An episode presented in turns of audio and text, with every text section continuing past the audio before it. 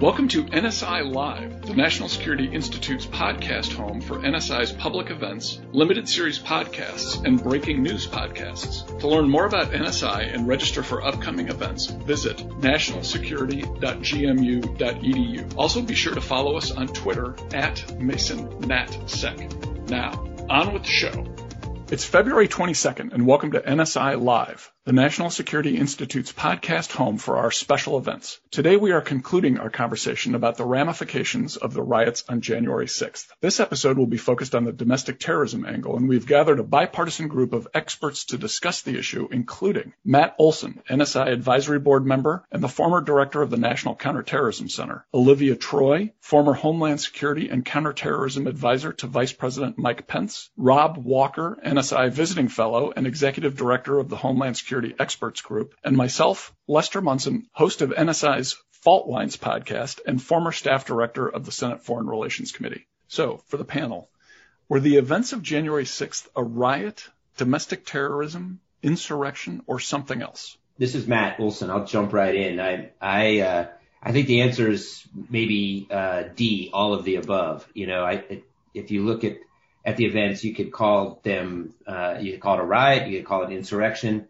Um, I think it's domestic terrorism. So it's a, it, it, it, to me, it's, it's all of those things. And, and, you know, in some cases they have, those terms have legal implications. Uh, but certainly it, it fits the definition for, for each, each of those, each of those terms.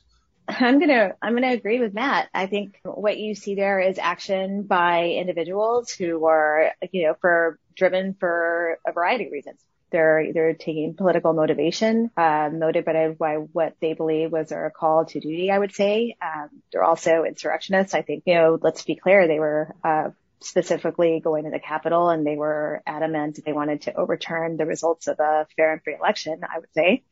They did riot. I mean, they destroyed property. They, they looted. They took things and they were very aggressive and their tactics and actions um, that led to loss of life and many people being hurt. And I think, yeah, so I think the checks the box for all of it. Yeah, I think we'll we'll start off this podcast with unanimity. Uh, the answer is the all the above. But I would put a finer point on the fact that all of the above, with specific application to certain subset of the population that day. Only a few were insurrectionists. Only a few were rioters. There were thousands on the mall. There were thousands at the Ellipse rally. Uh, and most of them did not commit those acts of violence, the acts of terrorism or insurrection. Uh, but those that did deserve to be prosecuted to the fullest extent, and I wish the FBI and other authorities the best of luck in pursuing them. So what's the what's the assessment? What's your all's assessment of the impact of the pandemic on what we saw on January 6th? Of course, it's been a it's a long been a long crazy year. We've had the uh, demonstrations uh, in the wake of the George Floyd murder some of which got out of control, and we saw some bad things happening in, in several cities in our country. There seems to be continuing violence in Portland. It was the crazy autonomous zone in Seattle. We had the episode at the Michigan State House. How, how much of this is just because Americans are, are a little too cooped up these days, perhaps for good reason, but it's it's impacted us as a people negatively, and and we're we're not at our best right now. I would say certainly that's part of it right? You have a lot of people who have uh, been cooped up. I think that they've also been uh, more tuned in to social media. I would say different varying networks who are also, uh, quite frankly, feeding very focused at times uh, misinformation, and we're in a world of disinformation right now. And so I think you know all of these things play a role and a factor in terms of how these uh, protests and all of these other events that we've seen kind of develop unfold. And I also think, you know, we were in a situation last summer where there were also, um, I think there's also divisiveness on the COVID pandemic that motivated a lot of these people in terms of their action, um, in terms of their anger to a certain extent for some of these populations. Um, that's my initial take on it. Yeah, I, I think I, I think that's right. I, I you know, in thinking about this question, Les, you know, I, I think it's the, the coronavirus. I, I had you know, sort of this overlay on on U.S. politics and society right now. I don't think it. I think in terms of January 6th, I, I, my my instinct is it played no, not really a, a significant role in the actual violence and the protests. It explains, you know, why I'm watching more TV, why I'm eating more late at night, you know, that that's true, but coronavirus and sort of being cooped up, as you put the question, it doesn't explain uh, marauders walking through the Capitol, you know, calling out uh, for the vice president. You know, that's a that's a dynamic that is deeper and more problematic and is not, I think, you know, not really explained in, in any meaningful way by the coronavirus. And it, but I think Olivia's right. Like there's a broad sort of um, dynamic at play across the country that we've seen over this year, where maybe some of these events uh, take on a more, uh, maybe a little bit more significant, you know, because of the the stress on on society. But I don't think, you know, January 6th really can be explained by uh, a reaction to the pandemic. I think the pandemic is certainly additive to the perspectives of the people that that acted uh, violently and, and, and the insurrectionists that, that came out that day. Uh, as Olivia pointed out, you know, you're you're cooped up, you're you're feeling more isolated from society. You think society is leaving you behind to a degree, uh, and that's causing them to to react in in uncertain terms and, irrational ways, quite honestly. Um, but was it the full cause of January 6th? Absolutely not. Uh, you know, those these folks had intentions that have been growing for some time, listening to this information, uh, staying up late with Matt, watching too much TV, uh, and, and, seeing those those uh, those conspiracy theories propagate uh, online and, and, through their YouTube channels, etc. So uh, it, it, was definitely a factor, but it wasn't the the root cause. Uh, the U.S. doesn't have a legal definition of domestic terrorism. Should we have one? I'll jump in here. I think all of us probably have some perspective on this one. I mean, you know, we don't have a we don't have a federal crime uh, of domestic terrorism. There are definitions of terrorism um, in this in the statutes uh, for in the federal statutes. I mean, there's a definition of international terrorism, and there's, there's a definition, at least, of, of domestic terrorism that's very similar, with the exception that it that it only encompasses uh, you know acts committed that uh, within the United States and that don't that don't um, cross transnational boundaries. So, you know, terrorism generally is uh, some sort of act of violence uh, undertaken to uh, achieve a political goal um, with that specific intent. What what we don't have, and what there's been a lot of discussion around, is whether we should have a federal crime uh, that is a domestic terrorism crime. Um, and there's, you know, there are, I think, really good arguments on both sides of that debate, and that's an interesting question. I, I, I tend to think that it would be a good idea to have a federal crime uh, for domestic terrorism. Uh, but it's yeah, I think it's a it's a it's definitely one of those questions that there's a lot of uh, there's a lot of debate on both sides. And just to level set again, I, I'm not a lawyer, nor did I stay at Holiday Inn Express, um, but I I typically am wary of proposing and pursuing new law in a in a reactionary manner. I, I fully agree with Matt's points. Um, you know, there are ways that the the folks who deserve to be prosecuted could be prosecuted uh, from January 6th. But if we are going to pursue a true domestic terrorism law, it needs to be done in a deliberate and bipartisan fashion because, you know, down the road, uh, it could be flipped, the script could be flipped and we could be facing a totally different scenario here.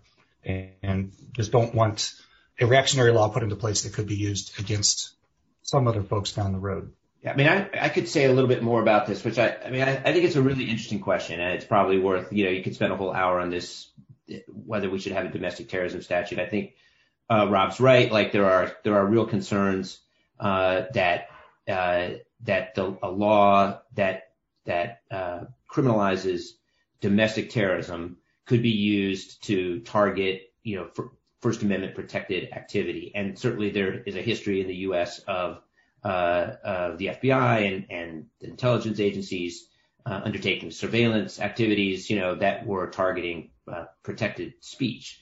Um, and that's a that's a real risk, and civil liberties groups and civil rights groups uh, are right to be concerned about that. I think the the on the other side of the coin, though, there is the benefit of having uh, a terrorism statute that actually treats the same acts as terrorism. So, like if if you had if you have a somebody who shoots up a church or or bombs a synagogue, and that person has uh, transnational ties. In other words, has some connection to a overseas terrorist group. That's international terrorism. That person can be charged federally with the crime of, of uh, that like material support to terrorism. If that same person commits that crime because they're a white supremacist, uh, there's no federal crime that outlaws that, and certainly they can be ch- they can be charged with other crimes, murder and, and others, but there's no terrorism crime, even though the acts themselves are essentially the same. So I think there's sort of a, a split on how those are treated under the federal criminal law that there's some, I think there's a good argument to treat them as terrorism. And there's other ancillary benefits to that, which involve, you know, the commitment of resources and data collection and other things that go along with treating uh, that sort of act- action, that sort of crime as a domestic terrorism crime when it doesn't have a overseas connection. Olivia? I think this is something that I think the, the Biden administration is really going to be grappling with, to be honest, because it is a complicated thing. And when it comes to civil liberties and uh, all sorts of second, second and third order effects in terms of freedom of speech, and um, it becomes a harder thing to uh, to navigate, especially here in the United States with our Constitution, our Bill of Rights. Um, we have, I would say, uh, I would some more limitations here in the U.S. than perhaps some of our foreign partners in foreign countries um, who do not have um, some of those checks and balances. I would say in the way we do. Uh, I think in terms of being able to prosecute under domestic terrorism, that is a challenge I think that FBI continues to face. And I think that that's certainly something um, that needs to be examined. Uh, certainly I saw that during my tenure uh, during the White House where we would have these conversations after domestic terror events where we had mass shootings, where we knew that it, they were far right or white supremacy related. Um, and we would have these conversations and it also, you know, crossed, crosses over in tandem to discussions um, of social media and seeing sort of the rise of this threat on there and um, how we look at that through that lens. I think we're very good at sort of analyzing the problem on global terrorism, but when it comes to domestic terrorism, it's definitely a more complicated, uh, challenging situation. So as someone, you know, who's been in Washington for a while and, and spent a lot of years working uh, in and around the Capitol, it was it was hard not to watch the events of January 6th, you know, from afar on TV and think,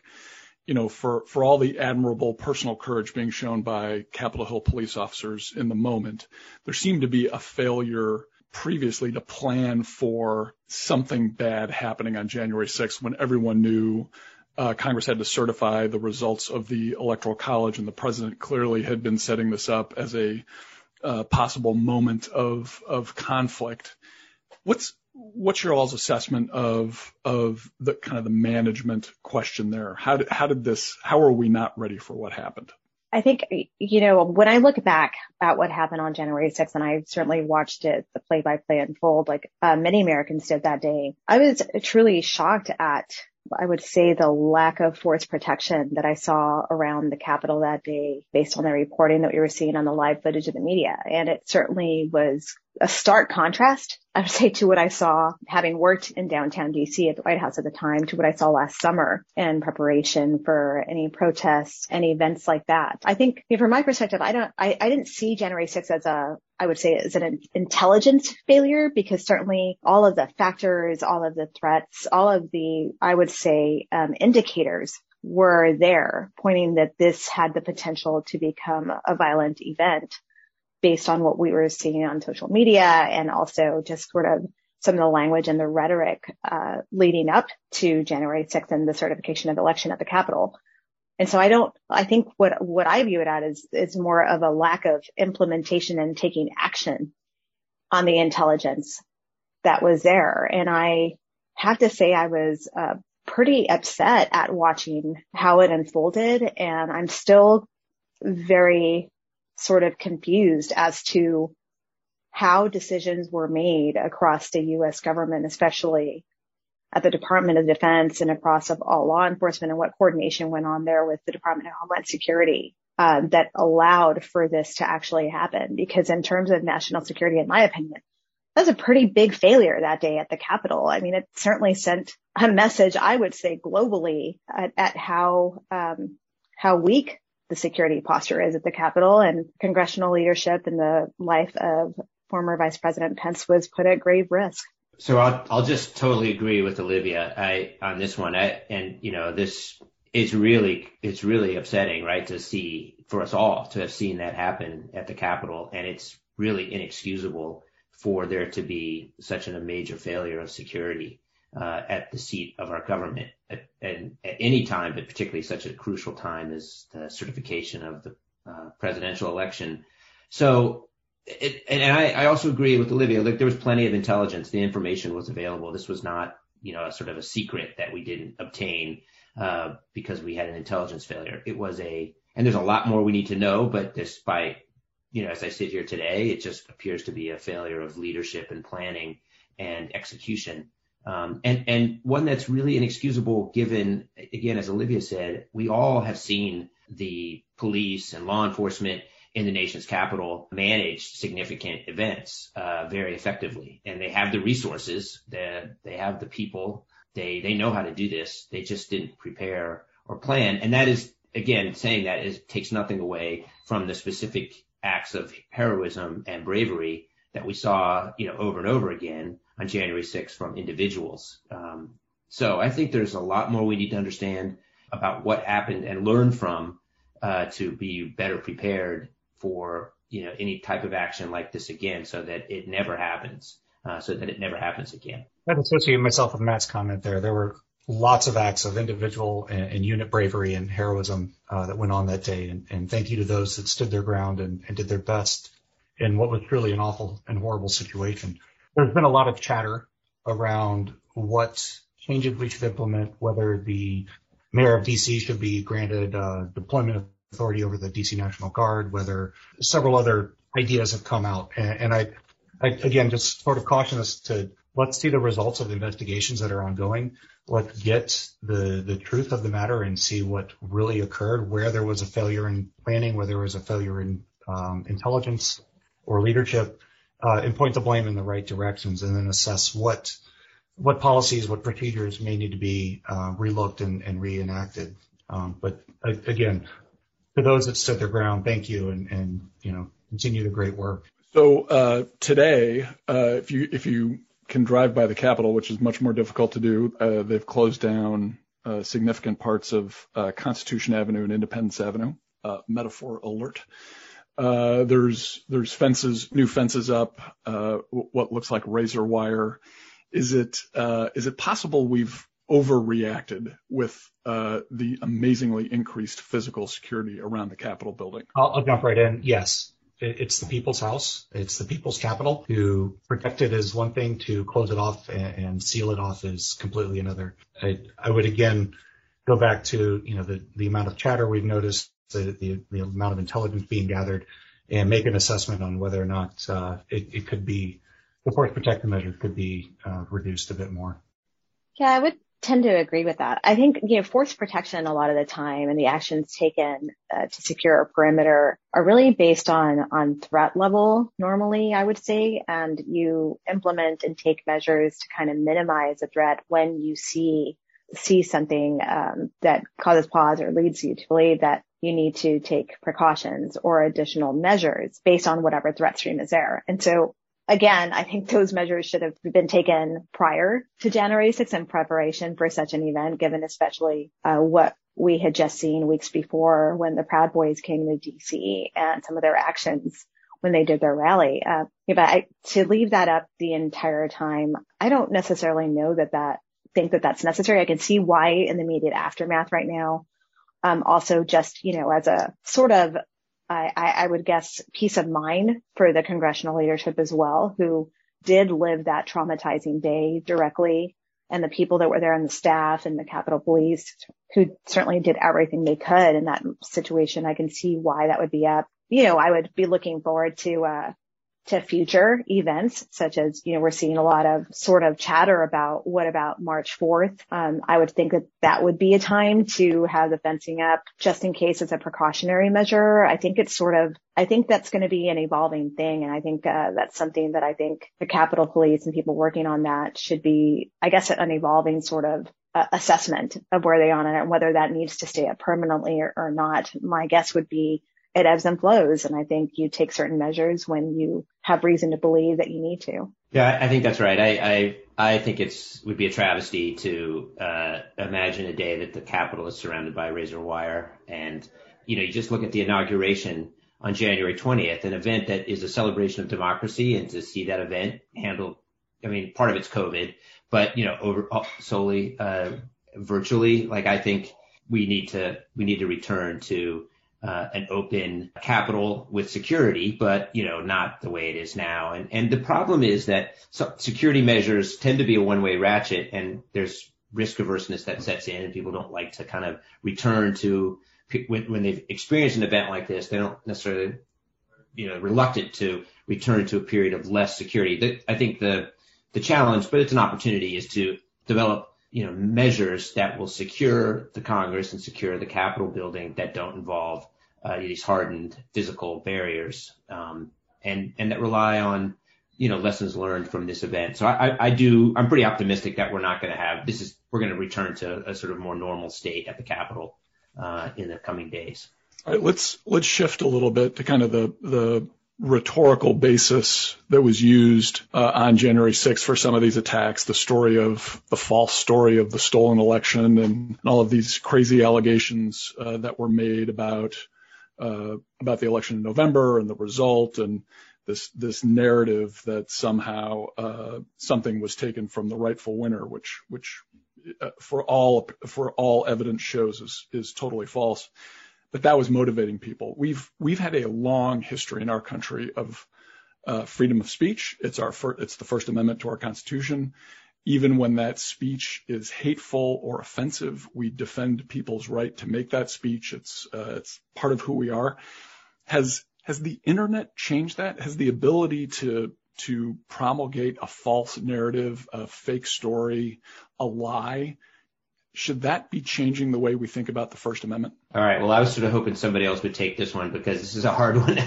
I know we all have views on it, Olivia and Rob. We'll I, yeah, like this is a hard. This is really a really hard part of the problem, and maybe the the, the sort of crux of the matter. Um, I mean, just to specifically answer your question, Les, I don't think the internet should change the First Amendment. I think you know it's sort of uh, the one of the most sort of you know highly valued uh, virtues of our country and our history. So I think, um, yeah, I think remaining committed committed to the First Amendment is really, you know, of paramount importance. There's no doubt that the you know the internet and and social media provided the platform for groups, these groups and individuals to join forces, to mobilize, to to radicalize, and and that's that's a dynamic that that that creates a greater challenge today than we would have faced uh, 30 or 40 years ago. So that's we have to reckon with that. That's that's part of what the government needs to do, working with the social media companies and other parts of the private sector and, and civil society. This is just a, a hard challenge. But the, you know, the false narratives and disinformation have been around, you know, since time immemorial.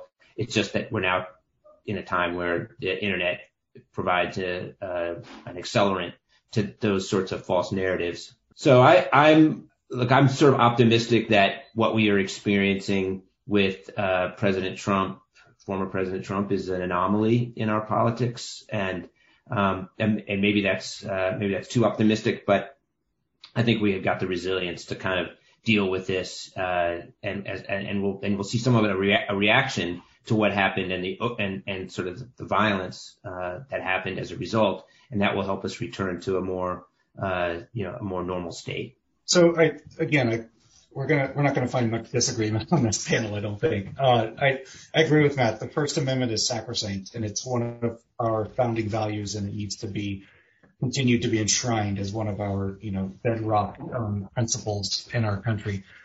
And that being said, that you know there are some vile things that are protected by that, and it's absolutely disgusting. But the, we we should not be looking to over-regulate and over over police the internet and trying to suppress some of this, some of this hatred and some of this disgust.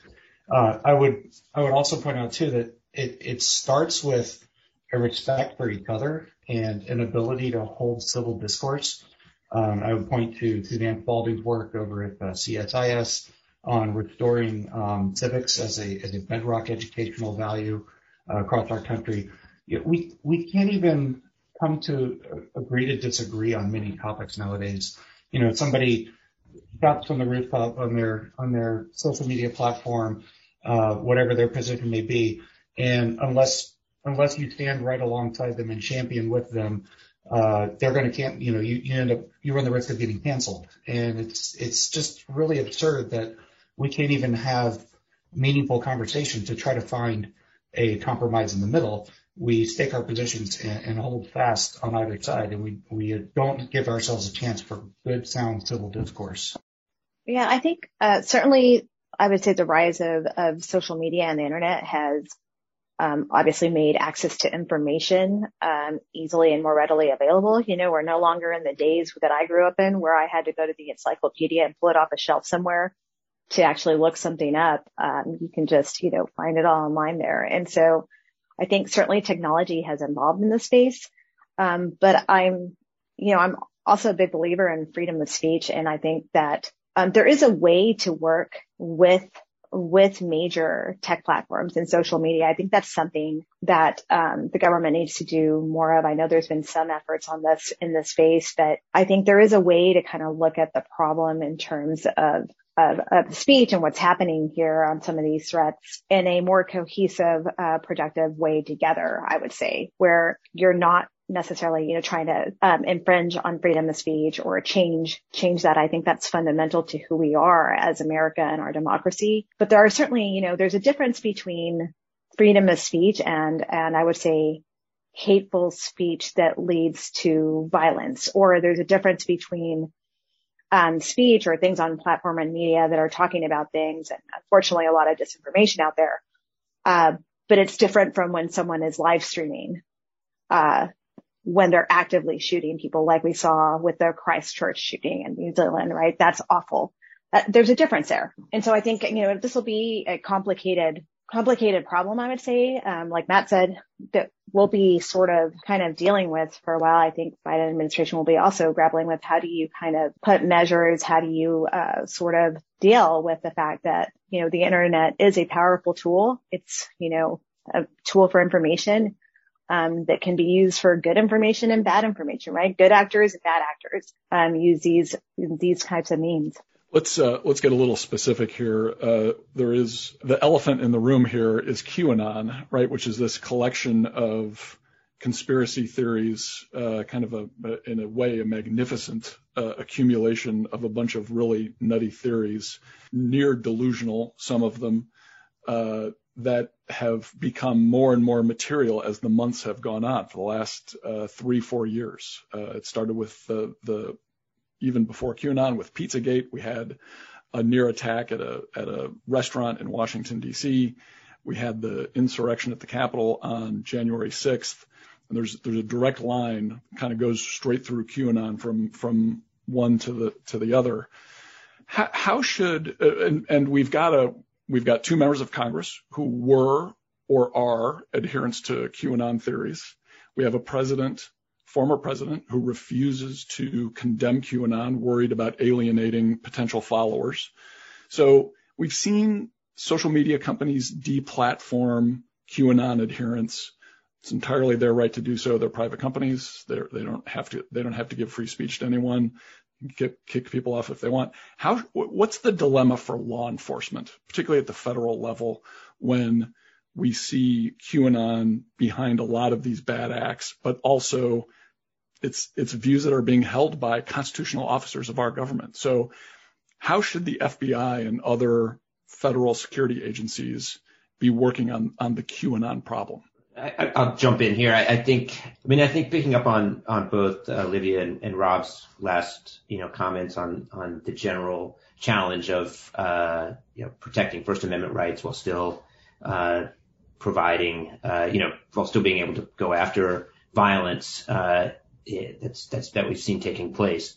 Um, so uh, look, I mean, QAnon is just one species of a, of all of, of other types of of crazy conspiracy theories. It certainly has gained some traction and some notoriety. What when it, you know your question Les about how should the FBI and and and law enforcement deal with this? To me, there is a need for really clear guidance, legal and policy guidance for, uh, and I'll use the FBI uh, in particular as an example, for the for the FBI to understand where the First Amendment, you know, ends and where their appropriate role in investigating and prosecuting uh, violent uh, actors, uh, you know, begins. And and this is a problem because of the you know the history of this country of of uh, law enforcement targeting uh, political groups, you know, going back to the 60s and 70s and what we saw uh, exposed through the Church Committee in the 1970s of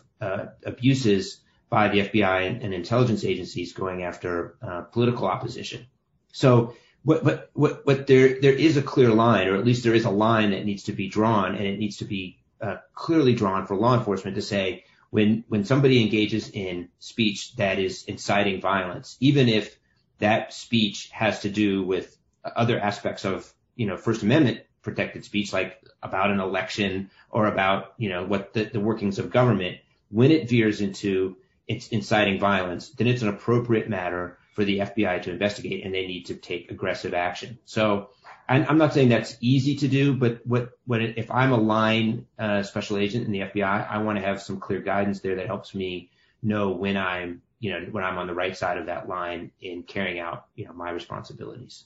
Yeah, I'll agree with that. And I think, uh, you know, to take us down, I don't want to go down the rabbit hole too much and take us into dark darkness, I will say, and be too overly depressing, which I tend to do, I've been told, by the way. So just uh, prepare yourselves for that one. I think what's going to be kind of really hard too for the federal government is really uh, the role of counterintelligence within the federal government, which is probably going to alarm and scare somebody who's listening to this in terms of what's really going on here um, in our law enforcement, in our national security community, um, I would say we'll have to be pretty vigilant on that as well because look, QAnon, uh, people who are subscribing to it, people who are following it, uh, we're seeing a lot of people that it's like your neighbor, your relative. Uh, we're seeing a pattern here where it's everyday people, uh, that are, you know, either watching a certain platform or a certain network who is, uh, sort of supporting these theories and sharing this. And so I think it's going to be an increasing challenge also to, I would say, have police forces also police within, if I can say it that way, in terms of what's going on here and watch for trends internally as well, because I think that that is also um, a very dangerous thing that's happening and overall just very dangerous for the security of our country and the homeland. I think that's a great point, Olivia. It both, and I would expand that to include the military. So that's a that's a really hard problem, law enforcement and military, and where these some of these uh, conspiracy theories might be taking root and understanding uh, the challenges in those institutions that protect us. I think they've pretty well covered it, Lester. So now that everyone's depressed, sorry about that. yeah, right. I, let me be clear. As a Homeland Security person, I'm sure Matt feels that we all feel this way too. Like, it pains me to actually say that. It, right. it hurts to say that out loud. I hate saying yeah. that out loud because I'm so, you know, I'm pro law enforcement. I'm pro national security. It's my passion. It's what I've spent most of my career uh, supporting. And it, it does hurt to say that out loud. We saw some militia groups on January 6th. Uh, the names have become a little bit familiar now. Proud Boys, Oath Keepers. There were others. Is th- are these groups a relatively new phenomenon, or have we seen groups like them in the past? In other words, what I'm trying to ask here is, is this, this internal militia problem getting worse, or is this something that has been kind of a steady state throughout our history? I would say, I, I could, I could kick it off and then hand it over. Uh, this has been an ongoing problem. These groups would, were not, you right. know, did not surface overnight. They've been in existence, um, for quite some time. And, and something I think that sometimes gets lost is the reach, uh, the transnational reach of these uh, groups, um, the white supremacy neo-Nazi groups, uh, while their founders may, be American, these are actual global networks. I would say that you see in other countries like in Russia and Scandinavian countries. Um, this isn't this isn't just something that we're grappling here in terms of where we definitely, you know, it's a domestic terrorism issue for us here in the U.S., but these networks are just like other terrorist groups and other transnational criminal groups. Uh, they are they are global and they exist globally.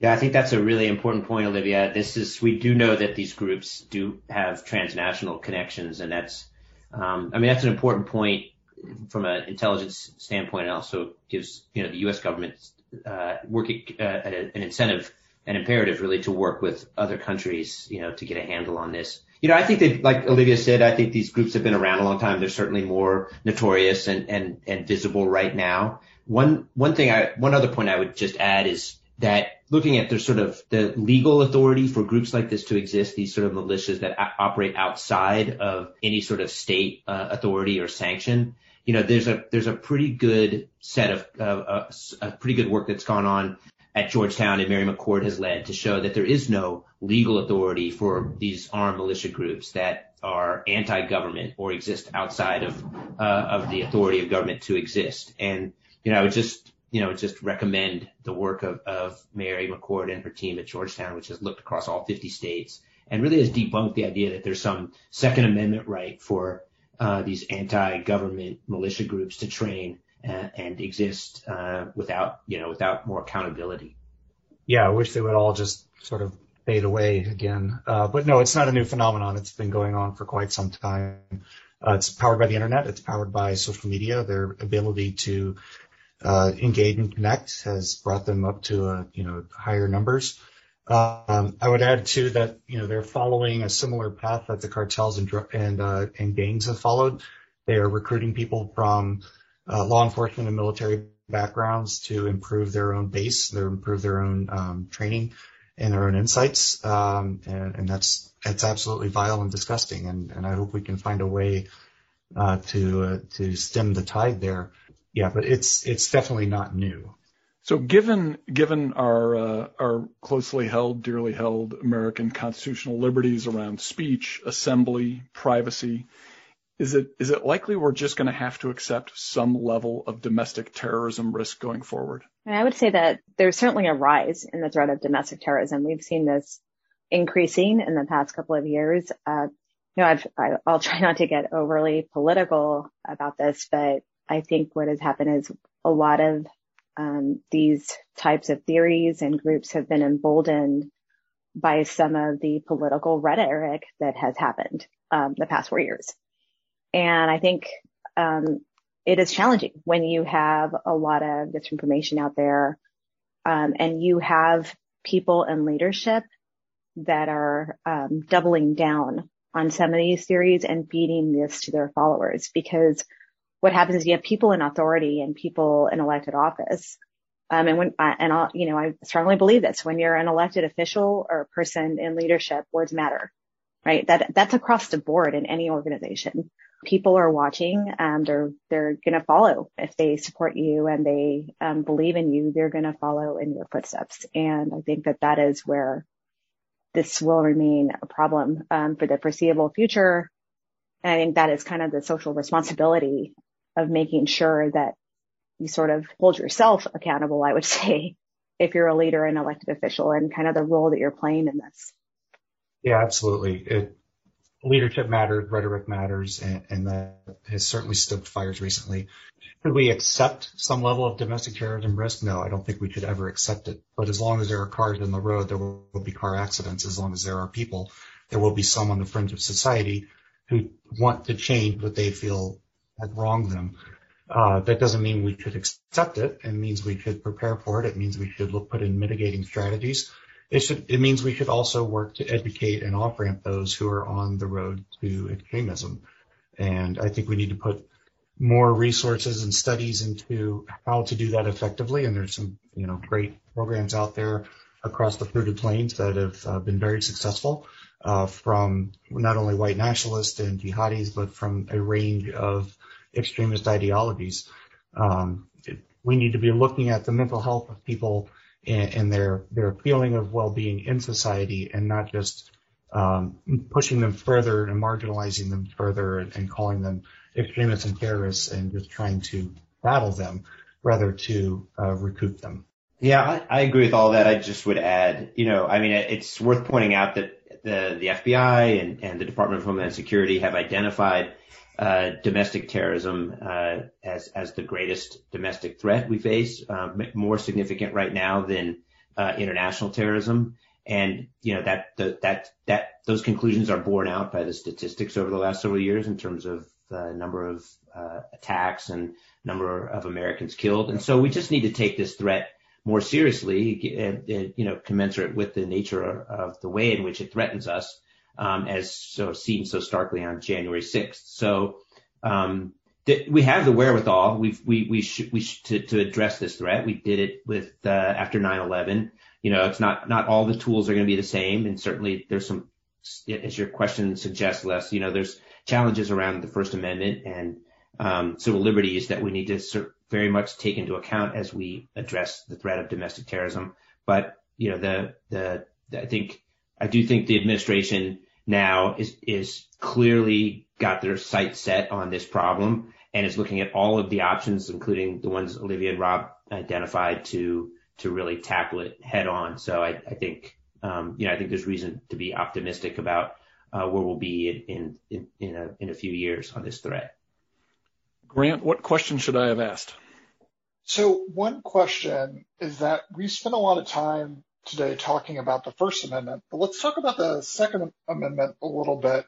After the events of January 6th, a variety of the uh, police forces and National Guard members who were there said that they did not want to use deadly force because they realized how many guns were in the hands of the rioters. Um, should we be doing something more to uh, eliminate our gun violence problem in the U.S. and would that trickle down uh, for our domestic terrorism problem? Well, I'll be honest. I really grappled with this firsthand after the El Paso shooting, uh, which took place in my hometown and where I grew up. And I had relatives that were impacted by that event. And there were a lot of discussions in the aftermath of that event on how do you talk about it? What do you do about it? And it's connected to domestic terrorism, but the issue and the wall that we had at the time, and again, every administration is different, was gun control and gun violence. And I think that is, that is a very challenging topic, I would say politically to navigate. Personally, you know, my personal opinion is that, you know, I am from Texas. I will say that. I'll own that. And in Texas, we, we like our guns but I think that there need to be some strong checks on who, uh, how you get guns and things like that. So, um, I don't know if I'm answering your question very eloquently, but I'll say that I have lived this and it is a very, it's a complex thing and it's something that is, I think is consistently debated. Um, in government, especially at, at a more political level, it becomes a very polarizing political issue. Yeah, way to end with a softball, Grant. Uh, nothing like dropping the loaded bomb right at the end. So it, Olivia hit on it. it. It's definitely a politically loaded question, uh, regardless of how you approach it. I, that full disclosure, I, I am a gun owner. I'm a trained firearms user, I, and I react negatively to the term gun control. Um, I think we need to have a good, sound discussion around, you know, gun regulation and and proper um, guardrails to put in place. Uh, that I'm, I'm, I'm all for registration uh, laws and, and, things like that. Um, but when you use a term as absolute as control, uh, it gets a negative, it, it's a, seats a negative connotation in, in, people's heads and they're going to react to it negatively. Again, I think it goes back to civil discourse and, and trying to find what the good ground is that we can all agree to meet on and, and have reasonable uh, laws that do protect the Second Amendment rights and also work to reduce, we will never eliminate, but reduce the, the amount of gun violence in our nation. Thank you for joining us for this presentation from the National Security Institute. Find out more about the Institute and upcoming events at nationalsecurity.gmu.edu. Also be sure to follow us on Twitter at MasonNatSec. If you like what we are doing here, please be sure to rate, review, and subscribe so that more people can find our show. We'd like to thank Claude Jennings for editing and Grant Haber for production assistance.